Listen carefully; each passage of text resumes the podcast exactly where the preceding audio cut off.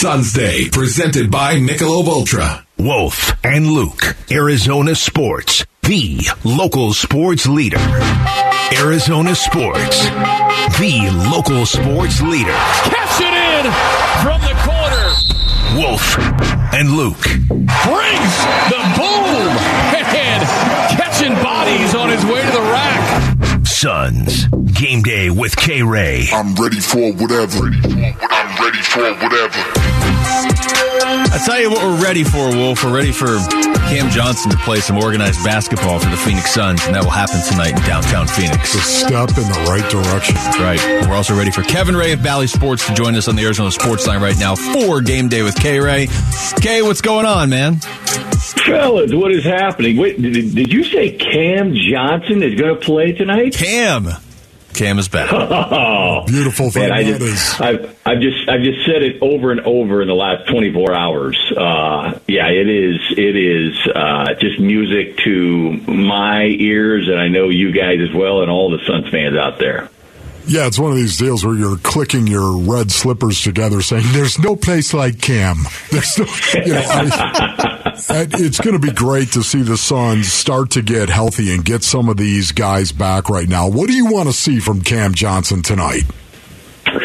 Well, I think the biggest thing is, you know, with Cam is um, just feeling, you know, feeling like he doesn't need to try to to be a hero, and that's really never that's not his personality anyway. So I think it lends itself to that. Um, but you know, I've I've had a chance being on the road now the last couple of weeks and watching him just work his tail off, both in the workout rooms and then you know pregame uh, and the little the, the few times that they got to do you know what's called practice. Um, but you know he, he's worked his butt off, and so I just want to see him go out there and play loose, play free, and you know um, be the be the kind of guy that uh, that the Suns you know relied on. Uh, it'll be interesting to see with that long layoff, you know, the timing, the shot, uh, defensively.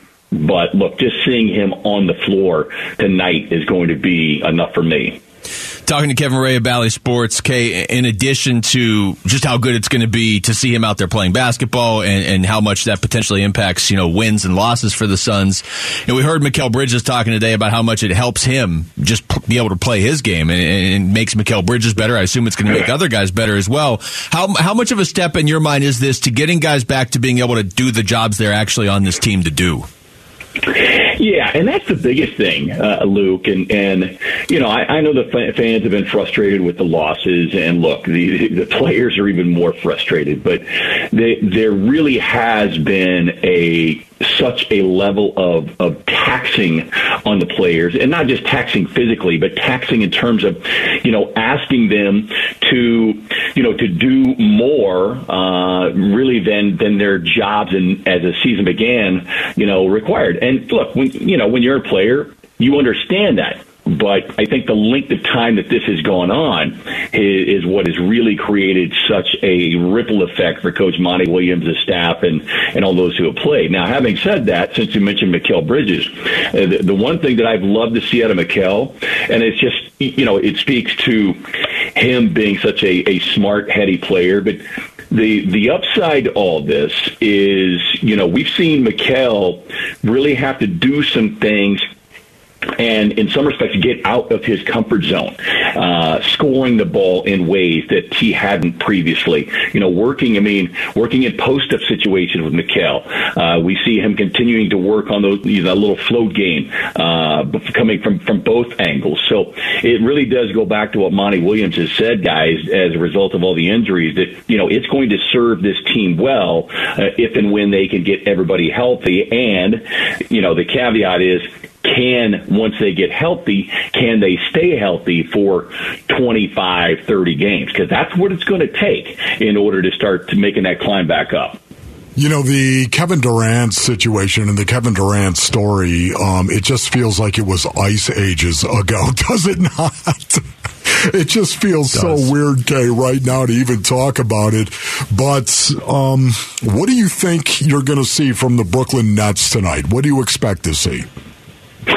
Well, uh, we will expect to see Kyrie Irving. I know he was listed as questionable yesterday. He sat out the last game, um, a loss to San Antonio, which, by the way, was their third straight loss. He had some cap tightness, um, but they have upgraded him to probable. So I, I fully expect to see Kyrie Irving back on the floor. And when you talk about the Nets and Kyrie, you know, you're talking about the, the fire starting, and Kyrie has played, you know, extremely well. Double figures 31 of the 32 games this year. He's had 28 or more 14 times. The Nets 11 and 3 in those games. And so having him be kind of the, the, the catalyst, the floor balancer, if you will, will go a long way in helping uh, Jacque Vaughn and his team. What they hope is shake out of a, a three game losing streak. Um, but you know, they've got some other weapons as well. It'll be interesting to see. You know, we haven't seen T.J. Warren, at least here in Phoenix, uh, in uniform on the floor in quite some time. Uh, he's been a, a big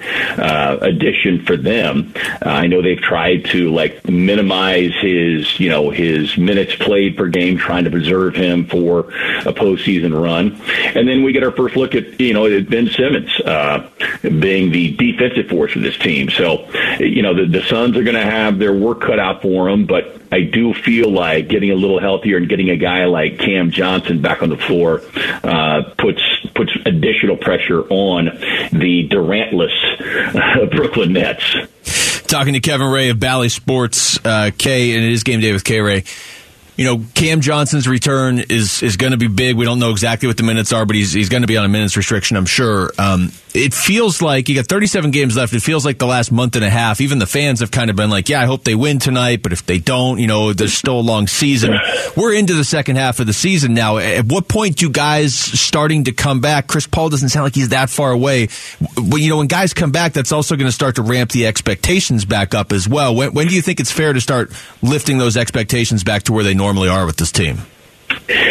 Yeah, you know, I, I, I don't think you can fully uh, elevate those expectations until you know until they're whole, um, and until we see them whole uh, for probably three or four games. And then, oh, by the way, that's going to coincide with the trade deadline. So, uh, you know, this, this is going to be this is going to be a dogged fight to the finish. You know, one of the things I was having a conversation with somebody yesterday, and you know, I know that the fans looking at the standings, that you know, falling all the way down to twelve, and you know, it's ten and a half games clear to the top spot. Don't look at the top spot. Look, look, look at look at the six to four spot. Look at the six to three spot. That that is more than attainable, guys. So you know that that to me, they have to approach it much like they would a game, where if you're down by you know 20 points, you need to make it a 10 or 12 point game by halftime. And then heading into the fourth quarter, you need to make it a six point game. If you can do that and approach it that way, the, the, the Suns are going to be fine because I think as we have seen, this is going to be a wide open battle, uh, despite all the teams who are playing well right now. It's going to be a wide open battle in the Western Conference. So to me, you look at that six and higher spot, you'd, you'd prefer to stay out of that play in situation. You know what's so interesting about it, Kay? If in fact the Suns can get all their guys healthy out on the floor right now, I don't think anyone wants to play them. Can you imagine them coming in, even if they had to play in the play-in game? Um, I, I, almost would like to see it, honestly. I wouldn't. I, I know you. I know that, but I almost would like to see it because of of the fact they won 64 games last year, and we all know how that ended. Let's try the opposite part of that. Let's go in as the undecided underdog and see if you can't go in there and kick somebody's teeth in. For me, having said all of that, do you expect the Suns to be active at the trade deadline? Uh, I do.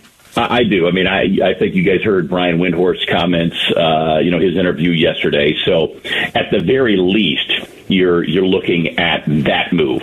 Um, you know what what else becomes available and attainable for uh, James Jones remains to be seen. But yes, I, I expect them to be active uh, to try to strengthen and improve this team in an effort to uh, you know to, to, get to the postseason. And and I hear what you're talking about, my man. But no, thank you. Uh, a, a couple less games in the postseason, I could do without. Do it the hard way, man. Well, they're probably- you want is on the other side of hard. Yeah, I see now you're quoting Monty. That's not fair. They probably are going to be. I mean, I don't know. I think realistically, K, and this is just a, a somewhat educated but not really prediction. I, I mean, it seems like they probably could get it back into like the five seed or whatever, right? And you, you're in the playoffs, and that's great, and that's where you want to start. There's a pretty good chance you're playing Golden State or Memphis or Denver or New Orleans in the first round. I know we don't have a ton of time here, but just from what you've seen this season, is there uh, one of the top teams in this conference that you feel like the Suns match up pretty well against? Uh, it, yes and no. Yes, just in the sense of the the team's been there. You know, it's been to the finals. It Yeah. knows what it takes. Um, I think you know if I'm answering that honestly, I think I could give you a a better, more complete assessment after February 9th. uh, because because I I just I don't know what piece or pieces the Suns may have uh, that may be directly um, you know focused on on those matchups. Everybody you face in the postseason, all those teams you mentioned, all have strength. Now we know what the Suns did against, have done against Golden State so far. Uh, so I would say in that regard, probably more favorable. Uh, the, the thing with Memphis and Denver, they are both not just talented, but they are extremely deep and talented. Yeah. Okay, great stuff, man. Thank I will. buddy. I'll talk to my co-host about this this play-in nonsense. We don't need any. of that. There's nothing wrong with that. Sounds good, boys.